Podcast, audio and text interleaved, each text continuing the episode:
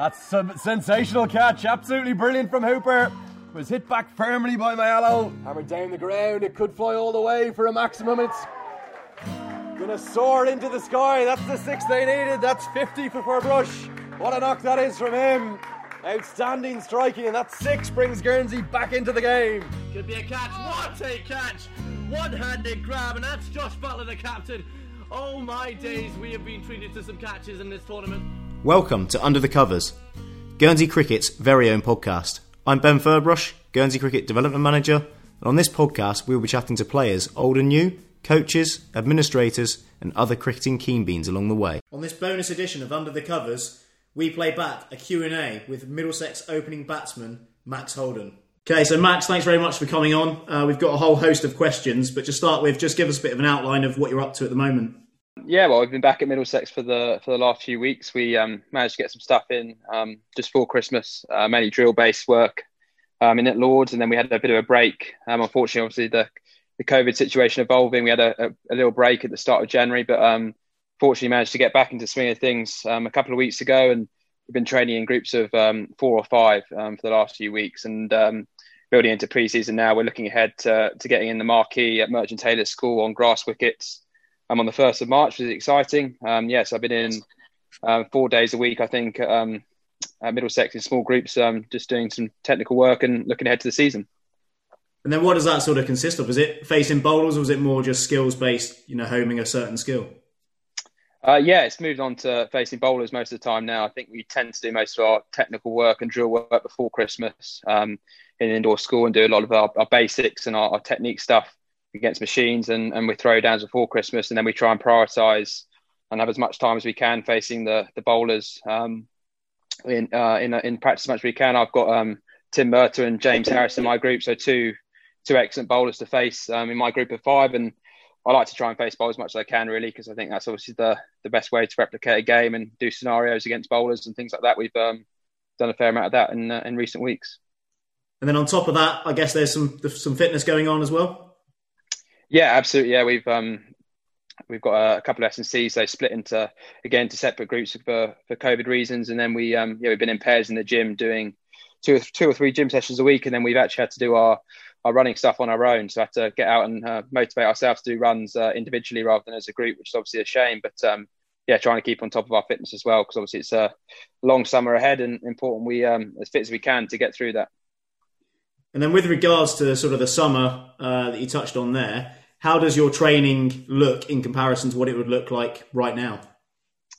Um, it's actually, I think the one of the challenges, I guess, of the summer is because the county schedule is so packed, um, we actually have quite limited training time in between games. Obviously, you're traveling, you're moving on to the next game. So I think um, in the summer, it's really important to have uh, specific practice as much as you can and really know exactly when you want to get out the session because you might only have one session a week if you're playing four day game, one day game, and traveling in between. So I think it's real a real focus is needed in those summer summer blocks to, on your training to know exactly what sort of gets you ready to play and it's more around preparation rather than you know now I might be doing some technical work and thinking about different technical things. But I think I try and park that as much as I can can in the summer and just almost focus on those games and use the training as um, preparation for the game. So if you're you know if you know know you're coming up against know if you're coming up against different type of bowlers, work on that in uh, in practice leading up to up to games to really um, narrow down what you need to work on.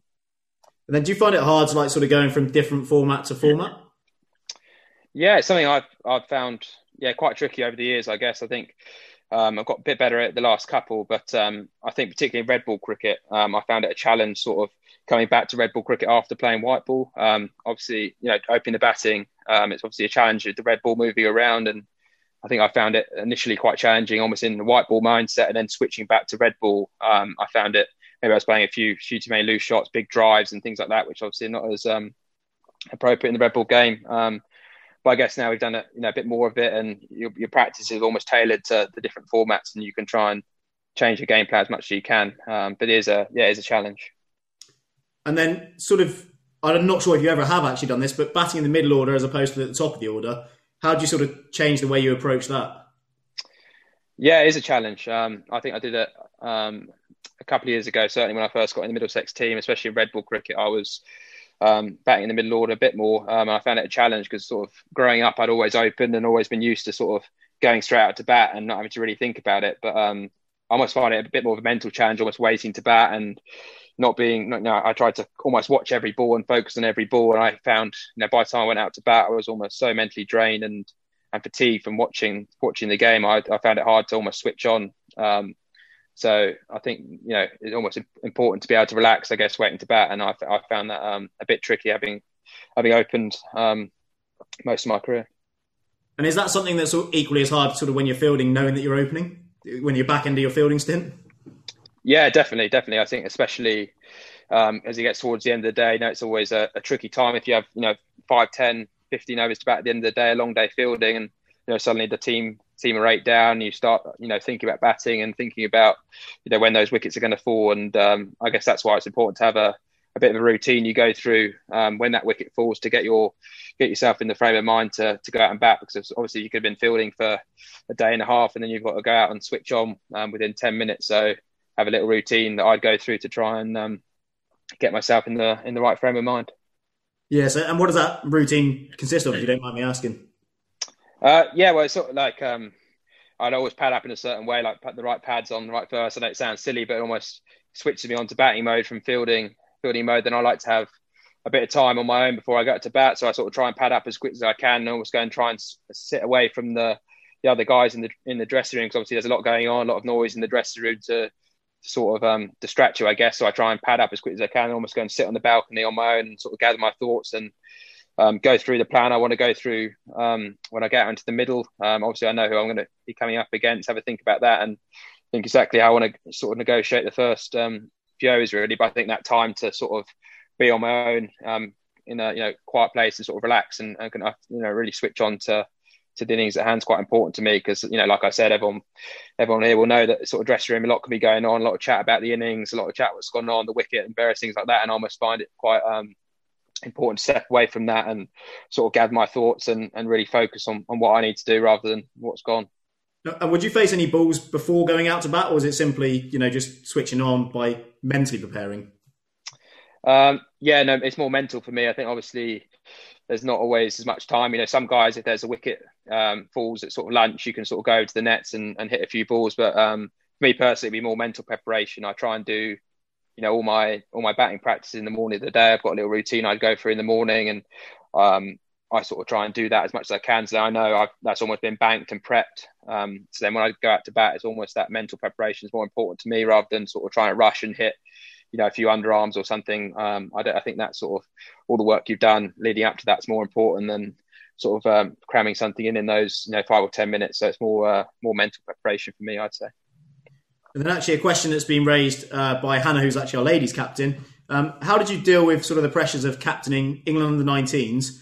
as well as performing at the same time as an individual player? Yeah, it's a good question. I found it um, found it very tricky to to start with because I hadn't done a great deal of captaincy um, sort of growing up through the sort of the younger age groups. It was almost thrown upon me when I hadn't really had um, that much experience, and I found it um, quite mentally draining. You know, a lot of decisions to make in the field, um, especially in the longer format over over long days. I found it quite mentally um, fatiguing, and obviously a lot goes with captaining and you know, you're, you're, chatting to the bowlers, you're chatting to people at the end of the day's play, you're giving the team talk and um, a lot goes into that. And you almost sometimes forget that, you know, your job in the team is to, you know, score runs, take wickets. Um, and that's your, your primary role. So you have to find a way, I guess, of um, focusing when it's your time to, to bat or do your skill, really having a, a way of focusing on this is what I need to do um, to get the best at myself. And then when that's not the time, that's when you think about the team and other people. Um, so I guess it's about managing your time um, and almost having. I remember I listened to an interview with Andrew Strauss. He sort of said as soon as he puts the helmet on, whether it be in practice or in a game, he's Andrew Strauss, the the batsman, and when he takes it off, he's Andrew Strauss, the captain, and that's when he's worrying about all the other stuff that comes with captaincy. Um, but yeah, definitely initially, and it, it does take some practice, I guess, to to find a way of thinking. Right, this is my time. I need to be in my zone, and I need to be focusing on what I need to doing and then obviously the rest of the time you're there to to help the team and support the team as best you can. But um, I don't think it definitely probably gets easier the the more I did it and uh, more experience I got. And did you find sort of that element of pressure also impacting your game outside of England? So obviously there's probably quite a lot of talk around you being England captain or under 19 captain. Did you find that impacted you at Middlesex as well? Um, I think I had to be careful. Um, it didn't. I think one thing I've sort of always I guess, tried to do is is not look too far ahead and almost focus on what's in, in front of you. I know it's a cliche, but I think that's that's the most important thing to do. You know, um, I think if you start looking too far ahead and thinking about you know what people might be saying about you or good things or bad things people might be saying about you, I think that sort of distracts you from the from the task at hand really. And I think um, obviously yeah, it was a great honour to to be able to captain you know the 19s, and obviously there's um, some talk and things that come with that. But uh, when I was at Middlesex, I tried to just you know do my best I could for them and focus on on almost the next game. Really, I think if you start thinking about oh this person said this or this person said that or how good it is I'm I'm um, fortunate enough to captain England 19s and look too far ahead. I think that's when um, things become a bit tricky. I think maybe it brought maybe I put myself under a bit more pressure than I probably should have done at times. I think I thought okay I've got to you know score ball runs or I've got to do this or I've got to do that to keep progressing. Um, so I think in hindsight maybe you know find a way of taking a little bit more pressure off myself um, would have been uh, would have been beneficial. But um, yeah, like I said, I think what I've always tried to do um, growing up is is not look too far ahead, and obviously have a have a dream and, a, an aspiration of where you want to get to. But um, I think if you start thinking about things down the line or what people might be saying about you, that's when um, things become more tricky. And then on captaincy, we've actually had a question from someone in the chat. So uh, Luke Bishard has asked, Who, "Who's the best captain you've played under, and what made him a good captain?"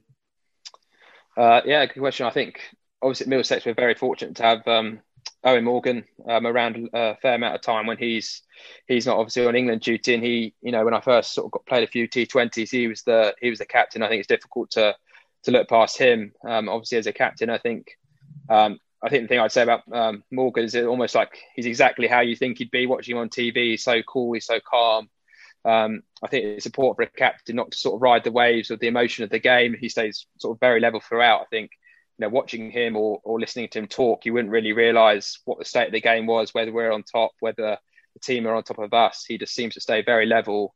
Um, and I think that's why he's able to make such sort of um, great decisions under pressure because he's not too emotional and he's able to think, you know, really clearly, even when the ball's going out of the park and, you know, it's easy to lose your rag. He stays very, very calm and very level and almost sticks to the plan. Um, even when uh, even when things maybe aren't going going as well. So I think yeah, I was very fortunate to to play under him. Um, and I th- think he's obviously uh, he's probably you know, England's best ever captain. So I'd uh, I'd definitely say him. Um, aside from that, so other than just captaincy, uh, if you're in a really tough period in a match, how do you sort of dig in? Um, and what do you find? Is there a certain something you do that really makes you switch on and focus?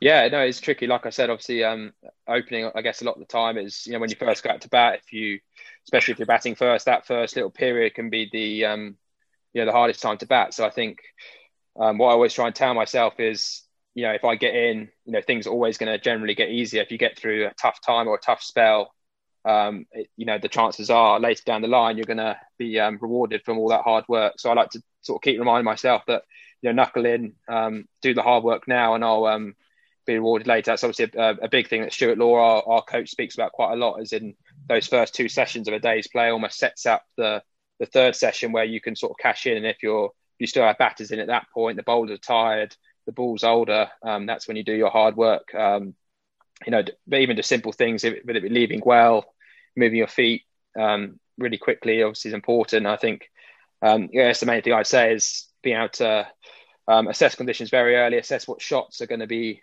appropriate on this pitch? Is it an, is it a green seamer where driving is going to be difficult? I guess it's you know openers you don't always have a an idea what it's going to be like till you get out there, but um, being able to assess those conditions really quickly and what shots are going to be you know your bankers on that day I, I guess is the main um, advice I'd give and you know if it's a fast bouncy pitch you know my main scoring options might be off the back foot and um, yeah so I guess as soon as you go out there in your mind be thinking um, very quickly what what shots are going to be um, the best to play on that pitch to to get through the tricky spells. I'd say. And then alongside that, another question uh, from someone in the chat, Adam Delamere has asked, um, sort of batting in white ball cricket. How do you switch between sort of facing seam from one end and there could be a spinner on at the other end, so two completely different uh, bowlers? Yeah, no, another good question. That's obviously um, tricky. And I think teams seem to do that more and more um, in county cricket. Try and mix up the bowlers so you don't sort of get set against uh, a particular type of bowling bowler. Um, I think what we do quite well um, generally is we sort of analyse the opposition before the game. So you might think, okay, this is the spinner we're going to come up against. This is their seam attack, and then almost before the game, you can come up with a game plan um, uh, against a particular type of bowler. So it might be their spinners, their main threat, and we want to hit him for six and over in a T20 and make sure we don't lose any wickets and we can target um, another bowler. Um, so I guess if you don't know who you're playing against, what I would say is almost being so clear on your on your game plan to spin and seam would be the most important thing. Um, I think obviously spin um, particularly can be you know difficult and you can get bogged down in in white ball cricket. Um, so if you're crystal clear on that game plan again, going into the game, that you know if an off spinner is bowling at you, this is my boundary option. This is where I'm going to look to rotate the strike. And if you have that in your mind, um, almost before you go out to bat, and obviously be prepared to adapt. But if you have that in your mind, that game plan, um, I think that probably puts you in the best place to sort of um, not feel that pressure because you know exactly how you're going to go about Tis and uh, how you're going to try and score off him. And then, as a left-handed batter, do you prefer it when someone comes over around the wicket, and you prefer not to give away your sort of trade secrets? Could you let us know some advantage or disadvantage to, to both? Uh, that was actually a question from Louis Day. That one. Yeah, I've um, yeah, it's a very good question. I've actually had a few struggles from um, from around the wicket um, the last couple of years, and I've I've always found um, obviously played a you know a few years now, and I played against um, the same bowlers over a few years, and obviously they do the analysis of you the same way you would do on them, and I think um, bowlers have worked out that I'm a bit more vulnerable to the ball um, around the wicket, almost moving away from from the bat from around the wicket, which is obviously a tricky angle to face as a left-hander. Um, and I found that you know more and more bowlers are doing that to me um, almost from ball one. So it's my job to try and adapt and find a way of um, almost negating that. Um, I've done little little sort of things like I moved a bit further um, across my crease to try and line the ball up with a bit of a straighter bat um, from around the wicket. Um, and obviously from over the wicket, I find the best thing to do is to try and leave as well as you can, especially red ball cricket, because the natural angle of the ball from over, obviously going across across the um, the left hand. If you leave as well, that makes the bowler uh, bowl to you and in you know on your pads and things like that, which is where obviously you, you want them to be in um, in red ball cricket. But um, little things around my guard and my my lineup would be the main thing I think about. I'd be a bit more open when the when the bowler's over the wicket and slightly more closed um, when they're round, just to make sure I line the ball up um, from the angle it's coming from the, the best I can. I'd say. Right. Okay. Um, if I sort of open it up now to guys who are on the chat, some people have sent me a question. Um, so one of them is uh, it's actually uh, one of Lee Forshaw's boys. Um, Lee, if you want to unmute, if one of the boys wants to ask their question.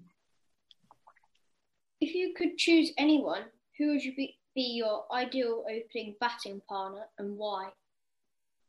Ah, very good question. Um, I'd probably say Alastair Cook. I think um, growing up, he was a he was a hero of mine, um, and I was lucky enough to play against him last year. And I think even now, obviously a bit older than he used to be, um, is still such a great county player and obviously an absolute England legend now. I think um, the main thing I'd say about him when I obviously spoke about game plan a little bit earlier, I'd say he was obviously probably not the most naturally talented um, England player, um, but how hard he worked and how driven he was to to succeed. Obviously, the thing that obviously stands out about him, and you know, he didn't have all the shots, but he knew exactly where to score to different type of bowlers and um, I think to score the number of runs he did in, in Test cricket as an opening batsman um, in England is will probably you know very unlikely to ever happen again. So I think he was uh, he was sort of the guy I looked up to when I was was growing up, and um, I'd probably say he'd be my my ideal opening partner. Um, he's obviously Essex, so I'm not sure I'll ever get the chance to open with him, but um, yeah, he'd be um, he'd be up there as my uh, you know, ideal partner, I'd say. And another question that's actually come in uh, from Peter Birch is. Uh, have you ever had to change your technique at all? And if so, how did you go about changing it? Yeah, I have. I've yeah, um, I've made you know sort of subtle changes my my whole career, I guess. Really, um, I think one thing I'd say about uh, technical changes, I think I, I, think they're tricky to do um, massive changes in season um, because obviously you're playing so many games and your focus should be on you know almost game plan how you're going to score as many runs as you can in those games. I think you can make sort of little changes and little tweaks in the season to to make small improvements. But if I was going to make, you know, a relatively large change, I try and do that in the winter months when um, we're not playing as much because you know you've got time then to away from the pressure of you know games and you know pressure of scoring runs to really sort of get to grips with a, a new technique or a new um, way of playing. You can almost groove that through the months of the winter, so it's ready to go um, in the season.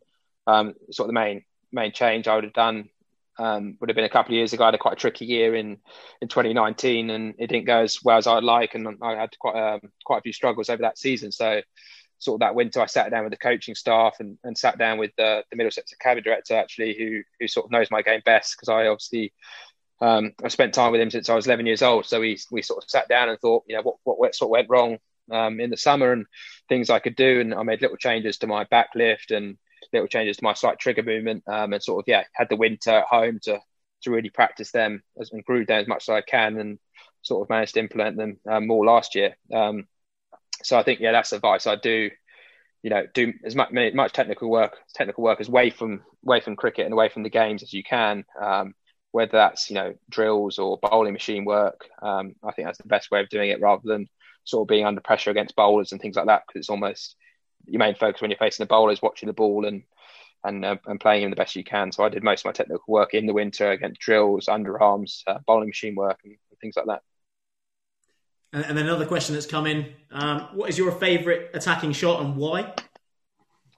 Or attacking shot and why? Um, it's probably not my not my best shot. Uh, I don't play it that often, but uh, I think a straight drive against uh, a good quick bowler would be um, would be my my favourite shot because I think to hit, uh, hit a good bowler for a you know perfect straight drive is you know probably shows that all the test, technical aspects of your batting's in a good place. I think if you can if you can keep balanced and hit the back the ball back where it came comes from, um, probably shows that all the things that make a, a batter click and you know you know head position, you know body weight, weight into the ball, footwork, um, bat path is all in a all in sync and in a good place. So I'd probably say that's the the nicest shot to play. I think you know probably my, my best shot is probably a pull shot or something like that. But um, I think uh, yeah, straight drive would be uh, be my favourite shot. I think. Okay, if we jump across to the Robinsons, if you want to unmute and ask you one of your questions. Have you got any tips on facing swing bowling? Uh, very good question. Um, swing bowling, yeah, I think the, the tricky thing about swing obviously is um, that you know the later it swings is the the harder it is, I guess. Really, some bowlers get swing it from the hand, and you can you can almost read the swing quite early. But when it swings late, I think that's the the trickier um, type of bowler to face. And I think the yeah the main main, main advice I guess I'd give, or what I try and do, is move as late as you can, because then if you move late, you get a you know idea of where the line's going to be. I think people get into into problems get swing bowling when you almost overcommit too early, and that means you know you close yourself off with your foot, or you can't get access to the ball. So I think it's important to when you're facing a good swing bowler just to wait that split second longer to sort of track the line of the ball and then move late and fast um, into line would be my my um, main advice. Because I think if you overcommit too early, that's when you get into into problems and you play at one you shouldn't do, or it gets you on the pad because you closed yourself off. So um, move as late and, and as fast as you can would be um, be the main thing I'd say. And do you have another one, Ed or Molly? Um, I'm a spin bowler, and I was just wondering what's like the hardest length to play off? Is it on your toes or bouncing? Good, yeah. Well, yeah, I try and bowl spin, but I'm probably not as good as you. I'm not a very good um, good off spinner. But um, the best spinners I face, um, I think they bowl they bowl the ball into the pitch. A little bit shorter. Um, I think the if the, if you sort of float it up a bit too much, it's quite you know a bit too full. Um, that can be easier to play because you almost can cover the spin. I think the best the best sort of spinners I come up against would bowl the ball, you know, quite quick, you know, into that length where it's hard to know whether to go forward or back to it. So it's sort of that that in between length um, where it's not easy to to rock onto the back foot, but you can't quite get to the pitch and smother it. I think if you go a little bit too full, that's when you can sort of read it and get get to the pitch and almost negate the spin. Obviously, if you're too short, then you've got time to to rock back and, and play a pull shot or a cut shot. So people bowl the ball quite quickly into that in between length and gets people um, caught in the crease. I don't know if anyone watched the, the England Test match, but all those wickets that Ashwin got was when when the batsmen were sort of caught in two minds, not knowing whether to go forward or back, and that's when they got the the catches at short leg and the catches at slip. So um, I guess that that in between length, if it makes sense, uh, would be the the toughest for me to play. I think. Thank you. Thanks. No problem. You're listening to Under the Covers, Guernsey's very own cricket podcast. We'll be back after the short break. Bowled him! Beautiful bit of bowling from William Peatfield. The stump comes crashing out the ground, and that's a big wicket here in Guernsey versus Denmark at the KG5. That's the first wicket. Le Tissier is the one who strikes. He gives it a big celebration. He writes it up in a book. He notes it down and sends him off. You can add Manpreet Singh to that list. That's the breakthrough Le Tissier needed. That's the breakthrough Guernsey needed. And that's the breakthrough that Mark Ladder to my left wants. A big smile on his face. And a wonderful shot there. Cover drive for four. Stokes already finding the boundary twice in this game.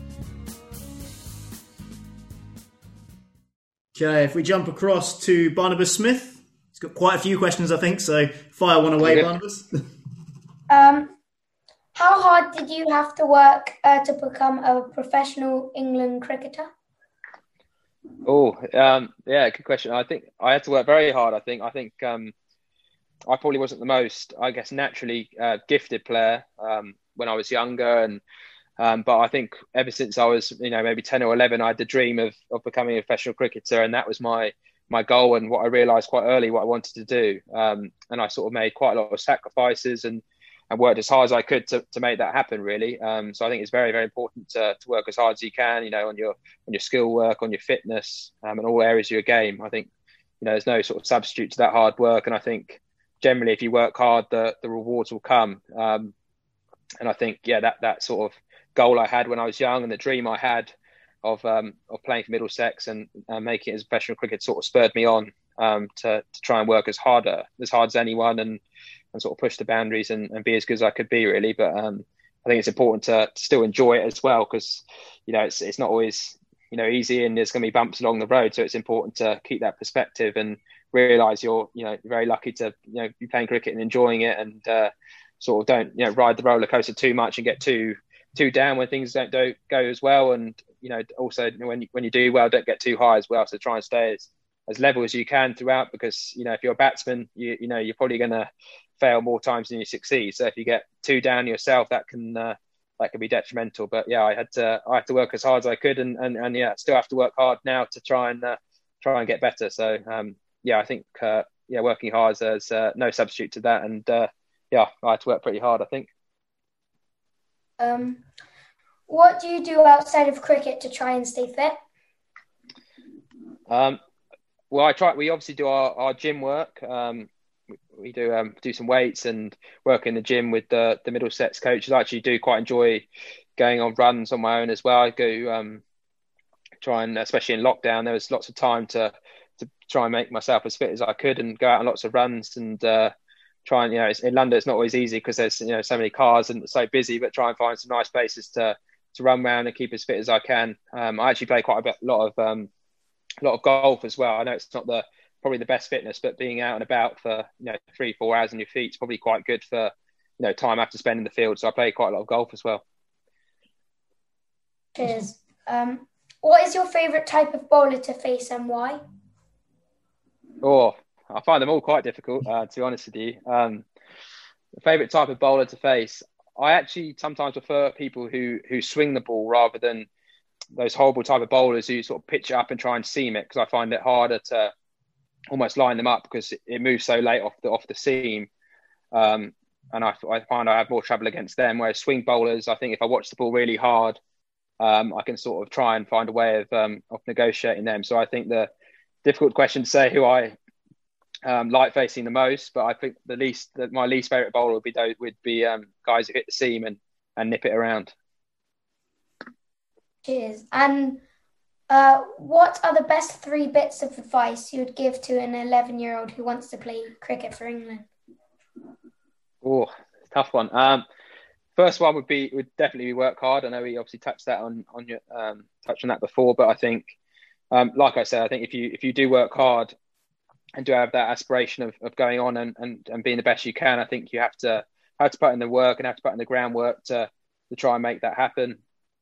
Um, second bit of advice I'd give, um, I think you know looking back on on me, which all I can speak about when I was young, I, I, I put myself under an awful lot of pressure, like I said, to um, to do well and, and score runs. And I think in hindsight, I probably would have enjoyed the the journey a bit more than than I could have than, than I um, than I did perhaps. And obviously, I've had great times and great memories. But I think, like I said before, I um, I put myself under a lot of pressure to score runs, and I think um, I now realise um, now I'm a bit older that cricket's tough, and uh, you know it's not always going to be straightforward and easy or an easy road. And I think to try and stay as level as you can and keep in mind where you want to get to and not get too down when when things don't go, go to plan would be um, be my second one. Um, and then the third bit of advice, I'd say know know your strengths. I think you know you now will be will have something that you know you do better than other people. And i think keep that in mind because that's what's going to drive you forward to get better. Um, you know whether you're exiting against a short ball whether you can you know you can spin the ball more than anyone else whatever it might be always remember what your strengths are because that's what's going to sort of get you through you know a tough period against a tough bowler or you know bowling against a tough batsman. Remember not what they can do or or what you're weak at remember what your you know your super strength is because that's what's going to you know set you apart from other people. You know for me it probably was you know i, I love batting and i could you know try try to make myself as difficult as i could to get out and make sure i didn't throw my wicket away because i just you know i love batting and i love practicing so much that i didn't want to um, give it up easily. So i tried to make myself as hard as i could to get out. You know it could be you bowl fast or it could be your you know whatever it is remember your strength because that's what you know you're going to rely on when you when you get under a bit of pressure um, so yeah i'd say that those three would be the the three bits of advice i'd give Thank you. no problem mate Okay, if we jump across to Jasper Doherty, I think he's got a few questions. So if you want to unmute yourself, Jasper. How many hours uh, training do you do per day?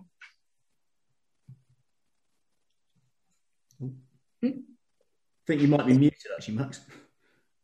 Oh, sorry about that. Um, yeah, good question. Um, it does. Um, it varies a bit. I think if you, I actually when I was when I was younger, I think I used to practice um, more than I do now. I think when I now I've got a little bit older, um, I'm a bit more aware of exactly what I need to do and what I need to get out of my practice. So I sort of try and spend a little bit less time, but maybe a bit more focus on um, on what I'm doing. Generally, sort of Middlesex sessions. So today I was in for for two and a half hours um, in a group of five. So that'll be about uh, an average time session.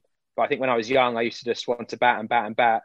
Uh, and sort of didn't, you know, you had to sort of kick me out the nets. Really, I'm sure there's, you know, a few guys like that here um, on the call. Um, but uh, yeah, when I was young, I used to, you know, probably bat a bit longer than I do now. Um, but as I've got older, I probably realised that sometimes the best thing to do cause, is to, you know, have relax and and sort of work really hard when you're there, and then have other times where you sort of switch off as well. But um, I'd say about two and a half hours, three hours would be a an average um, time that the Middlesex guys would be in, in training in a day. Um, what would you say is the most defining moment in your career? Ooh, most defining moment. Um, that's a very very tricky one. Um, most defining moment. I think my I think my first first class hundred was a, a big moment for me. I actually went on loan to, to Northamptonshire um, when I was 19. Uh, sort of that point, I um, I played for the 19s, England 19s, and then played a, a fair amount of second team um, cricket. But I think um, obviously the dream is always to play first class cricket and make that step up. And I guess when you when you're there, you think, oh, am I going to be good enough? You know, am I going to get found out?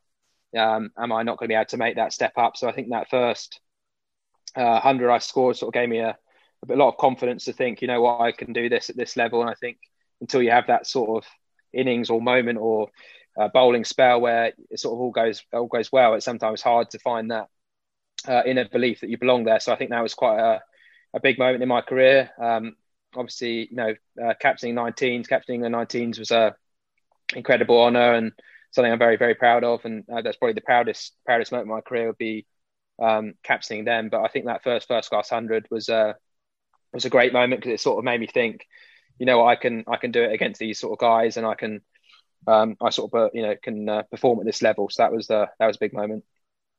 Who's your favourite cricketer to watch? Um, who is your favourite cricketer to watch? Oh, um, favorite cricketers to watch. Um, I'd probably say AB de Villiers. I've always I've loved watching. Um, he he played for Middlesex actually a couple of years ago, and I think the way he, you know he can play every shot in the book. Um, he's such an entertainer and, a great player to watch. You know, we were we're lucky to watch a few of his amazing innings at Middlesex, um, obviously from close hand. And uh, I think the fact he can do it in all three formats, I think he's scored one of the slowest Test match 50s ever and the fastest um, ODI 100. So that's pretty good, uh, pretty good pedigree to show you can do it um, in sort of all scenarios. And I think the way he can, you know, sort of take down a bowling attack at, at will really is great to watch. And uh, yeah, he was sort of a yeah great guy to watch growing up. Thanks. Perfect. Okay, if we go across to Harry Bisson, if you want to ask your question. What do you think is the optimum mentality to go out to bat with? Optimum mentality. Um, I think yeah, it's actually what my uh, my dad always used to say to me when I was young, and uh, he'll probably be pleased that I still remember it. Um, is he used to he used to say, "Be relaxed but focused." Um, I think that's quite a good um, good mantra to um, to live by. I think.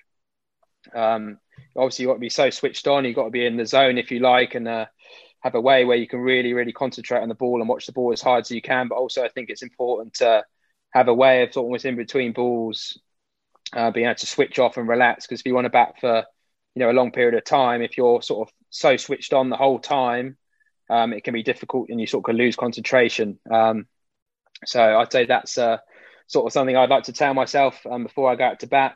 Um, but you definitely need, you know, you watch the best players, you watch Steve Smith, you watch Virat Kohli. It's almost almost have that steely focus when the when the ball's coming down. It seems like there's nothing else in their mind, no distractions. When uh, the bowler turns it in his mark, he, they're you know so focused on that ball, and that's the only thing that that matters at that moment. And then in between balls, that's when they switch off and um, uh, unwind and and sort of then go on to the next ball. So I think um, yeah, having that way of focusing, um, but then relaxing between balls would be the be the best mentality to have. But I think it's um, definitely something tricky and you know on different days you can you can feel you know, some days you can feel really good and it's easy to focus other days um, it can be more tricky. So uh, you know having a way of getting in that mindset um, as much as you can is um, is not easy but i think the best players can do that.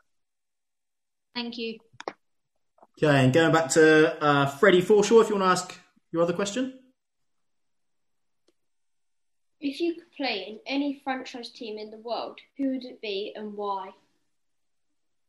Any franchise team, I'd, anyone anyone would take me would uh, be good. But um, I do love watching the um, watching the Big Bash. I think that's a great tournament.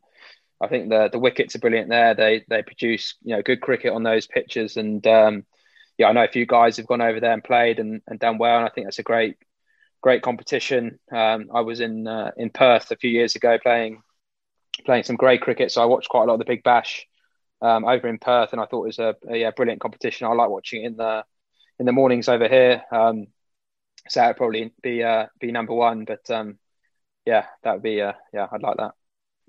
Okay, thank you. Okay, we've had a message in the chat as well. So from Evan Lecure, uh, who's the hardest bowler you've faced and why? Um, I faced uh, I faced James Anderson a, a, couple of years ago when he was playing for playing for Lancashire, and I think he he obviously is, you know, probably well, undoubtedly England's best ever, and um, I found it very, very tricky to play. Bowled at, bowled at Lords so with the slope, it was even more difficult to sort of line him up, and um, yeah, he was swinging it. I think he had the he had the better than me. He got me out both innings, I think, unfortunately. Um, but yeah, it was great, great experience to face him because obviously he's another guy I'd watched um, watched growing up, and um, yeah, it was a bit surreal seeing him uh, him running in against me. But um, I think he, uh, yeah, he'd be the the trickiest I'd face. I'd say. Um, trying to think, uh, trying to think who else. Nathan Lyon, I found, I found very hard because he um, obviously a left-hander. Um, him spinning the ball away from the bat was was pretty tricky um, to try and defend against him. But uh, I'd say those two would be the be the standouts. Okay, is there any more questions from the floor at all? If someone wants to put their hands up, if anyone's got any more. whilst we're waiting for any more to come in, uh, what sort of things do you do outside of cricket to switch off, Max? Um, yeah, I think that's a very important point. I think, you know, like I said, cricket can almost be all, all encompassing at times, and you can, you know, be thinking about it so much. I think it's very important to have um, something away from cricket, um, and obviously it's different for different people to switch off and unwind and almost get away from the the stresses and um, of playing cricket every day. So, you know, I play, like I said, play a lot of golf. I try and spend as much time with um, friends away from cricket, um, where you don't you know don't have to speak about cricket too much or think about it too much, and you can almost relax and unwind. Um, I'm also doing online um, university degree, which a, a, few, quite a few of the Middlesex team are doing. Um, obviously, you can do it all online, and we've got a deal with uh, with the university where we can do it over um, a certain number of years. Um, so I'm doing that in sports business management. Um, so yeah, I try and do a few different things to sort of unwind and, and forget about cricket in, in my spare time. And then one from Hannah. Uh, if you've had to deal with any setbacks, what have you done to get yourself back on track and back in line?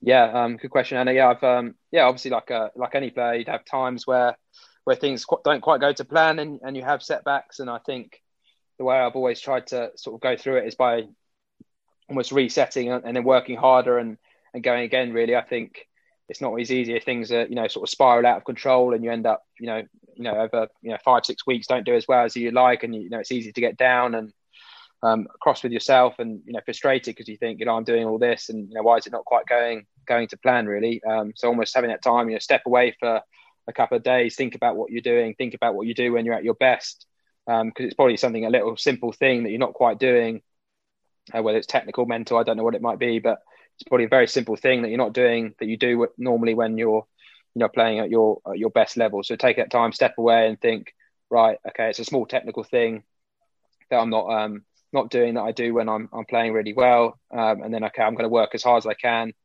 um, on that in the nets to, to, sort of push on and, and go again but um, yeah I think the the thing to remember I guess is all the all the great players have had times where things don't quite go to plan and it's not the you know, not the end of the world. It doesn't mean you're a bad cricketer. Um, it just means you're going for a little period where things aren't um, quite clicking for you, and keep that belief that you know things will turn around if you um, if you keep working hard. And I think we've got one from Harry Newton. If Harry wants to unmute himself. Yeah, um, is there any pressure, uh, extra pressure playing at Lords? Extra pressure playing at Lords. Um, I think initially there probably was because it was such a yeah, like a bit like I said about facing Jimmy, it's quite surreal walking out of Lords, walking through the long room. Um, and obviously, it's what everyone you know dreams of doing. So I think initially it was almost like I can't believe I'm here. How amazing um, is this? But I think the more I played there, I've almost that sort of has passed, and it's just the you know the appreciation of what a you know, amazing ground it is, and how lucky we are as Middlesex to play there. You know every other game, and it's you know it's a great you know honour every time sort of walk out to bat there, and um, you know, oh, it's actually quite tricky sometimes as a as a batter with the slope because it's quite exaggerated. And it can be hard, make things a bit harder to, to line up. So that gets a bit of a uh, bit of getting used to. But I think I wouldn't say added pressure. I think it's almost such a, a privilege to, to be there and realise so many great players have played there before you. Um, and you know, even in the field, you know, looking around the ground, it's uh, it sort of doesn't really get old. The you know the the feeling of of playing there or, or being there because it's such a such an amazing place. I wouldn't say pressure. I think it almost you know brings more enjoyment and uh, excitement to the game, especially you know um, if it's T20 with a, a, packed crowd there, full house, and the atmosphere is amazing. It's um, yeah, it's just you try and soak it up as much as you can, really. So I wouldn't say pressure. I'd say um, more enjoyment um, it brings. Um, adding on to that crowd crowd part, do you prefer playing without a crowd after lockdown, or probably prefer with a crowd? Yeah, it's a good question. I think um, I think if you watch if you watch some sports, um, you know, especially football and things like that, I think it's almost been a bit of a different game. Um, uh, excuse me, without a crowd, um, and sort of some guys have found it easier, some guys have found it harder. I think um, I think I personally, it's almost you know, it's amazing playing in front of um, a huge crowd, and it always brings you know, all that excitement and uh, the razzmatazz of a T20, and it's uh, a great experience um, playing in front of it. Um, but I wouldn't say it massively affects me, you know, or hinders me in, in you know either way. You know, it's not really that beneficial, or it's not doesn't hinder me. It sort of doesn't make too much difference. I think when you're batting, you almost focus so much on on the ball, you actually almost forget the crowd are there. Um, so I wouldn't say it's impacted me, you know, a great deal. Um, because, uh, like I said, if it, you know, if you spend too much time thinking about how many people are in the ground, it's hard to sort of concentrate on the ball. So um, I wouldn't say it's sort of impacted me either way too much. Thanks. And then Barnabas Smith's got another question if Barnabas wants to ask his. Uh, yeah. Uh, what do you think the India v England Test Series result would be? I think he wants a bet on it. yeah, well, I'd like to, I'd like to say um, it'll be three one England, but um, we'll have to wait and see. I think um, I think India is a very very tough place to go for, for an English team. I think I've, I've been there uh, once with the, the under 19s and then once with the England Lions, and I think India in their conditions are a very very difficult team to beat because conditions for an English player is, is so alien to them. You know the amount of spin that's bowled, um, the way the wickets play, the way the Indian players bat, slightly different to to English players. So I think if the wicket is similar to how it was in the last Test match, I think England will find it quite difficult and have to I think actually the toss makes a massive difference to, to games over there. And uh, it's such an advantage to be bat first and get runs on the board and almost have that scoreboard pressure, which India had in the last test. um, England had in the first. So I think it'd be I think it'd be quite close, but I think India in their conditions are, are very very difficult to beat, and uh, I think you know England won there maybe six six seven years ago now with what you know when they had the you know it's almost a great England team with you know Cook, Pietersen, Swann, um, Anderson in their, in their prime, and it was such a amazing um, victory. And I think India in, in their conditions are are very very tough to beat. So I think um, India will be favourites, but I think if England if England win the toss and bat, it'll be a big advantage, and that that um, brings them into the game. So I think it'll be uh, sat on the fence a bit there. Um, but I'd like to say I'd like to say England will win, but I think um, I think India will be favourites. Thank you. Okay, if we go back to the Robinsons, got another question. Um, when you're the captain and you've had like a long day in the field and the team's not doing as well as you hoped, how do you motivate them to keep going? How do I motivate them to keep going? Well, I think firstly, I say that the worst thing you could do is almost get cross with people and you know shout at them and have a go at them because you know everyone's out there trying their best, fighting hard for the team. So I think um, you know I've played under you know some captains or, or people that get quite angry and emotional when when things don't quite go to plan. Um, what I try and do is almost there's no point that evening necessarily discussing the game because people have had a had a long day's play and people are tired and people are already down about how the game's gone. So I'd almost I think you know the best coaches and, and captains would let people go off, go home, um, relax in the evening, and almost have the team talk the next morning for the next day's play and think, right, this is what's been and gone. You know, don't think about that now because we can't change that. How are we gonna, you know, get things right in the next session and the next period of play? Because you know what's happened before, be it in you know one day game or or a four day game. If you're having a team talk, what's happened has happened, and you're, you can't change that. So there's no point dwelling on it too much the only thing you do is look forward and you know the time for analysis the time for deeply reviewing the game and what you've done you know and what's comes you know in the days after the game when you've got time to reflect on it.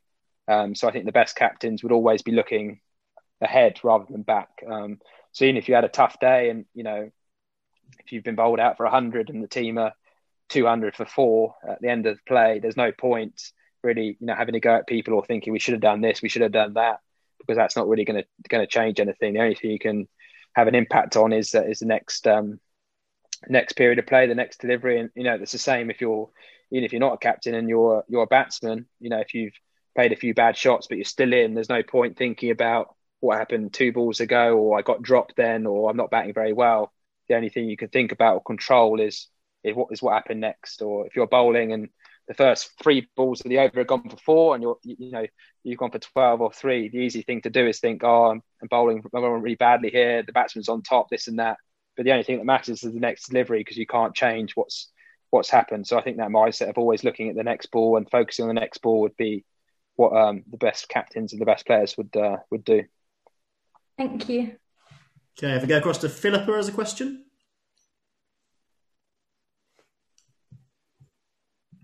She... Sorry. Um, yeah, is there, um, Max, is there any interaction, any training, joint training sessions ever done with the women's side or any sort of master classes ever done between the, the two, the men's and the women's squads?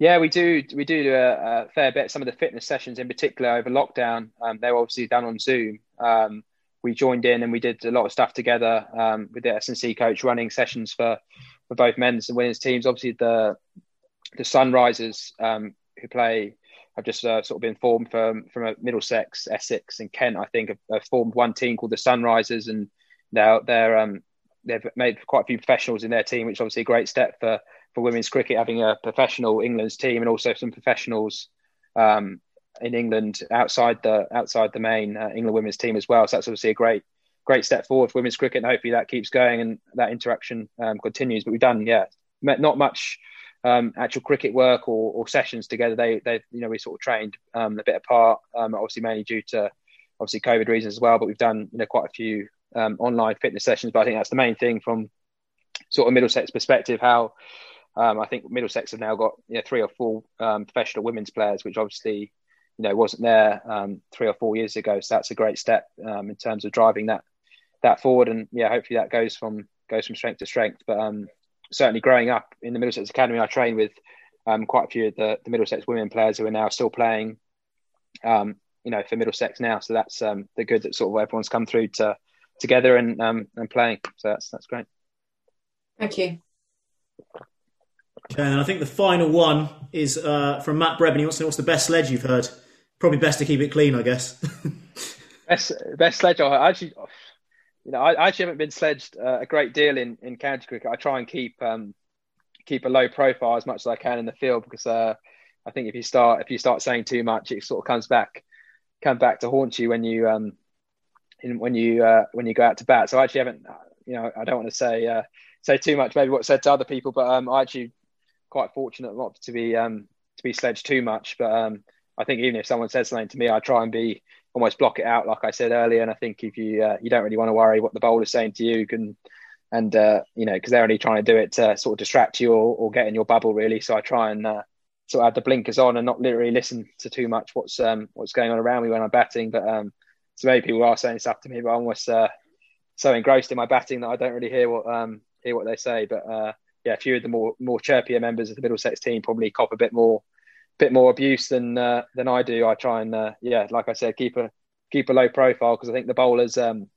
unfortunately always going to win. Really, if you start um, having to go back or anything like that, he's probably going to be the one who has the last laugh at some point, whether whether on 100 when he gets you out or or not. It's probably um, him who has the last laugh. So I try and uh, yeah, try and keep as quiet as I can. no, good stuff, and thanks very much for coming on and you know answering any questions that everyone had. Um, but I think no worries, no worries at all. Perfect. No, thanks, guys. Cheers. Thank you very much. All the best. All the best, everyone. Thank you for listening to the Guernsey Cricket Podcast. Remember to hit the subscribe button and keep listening. No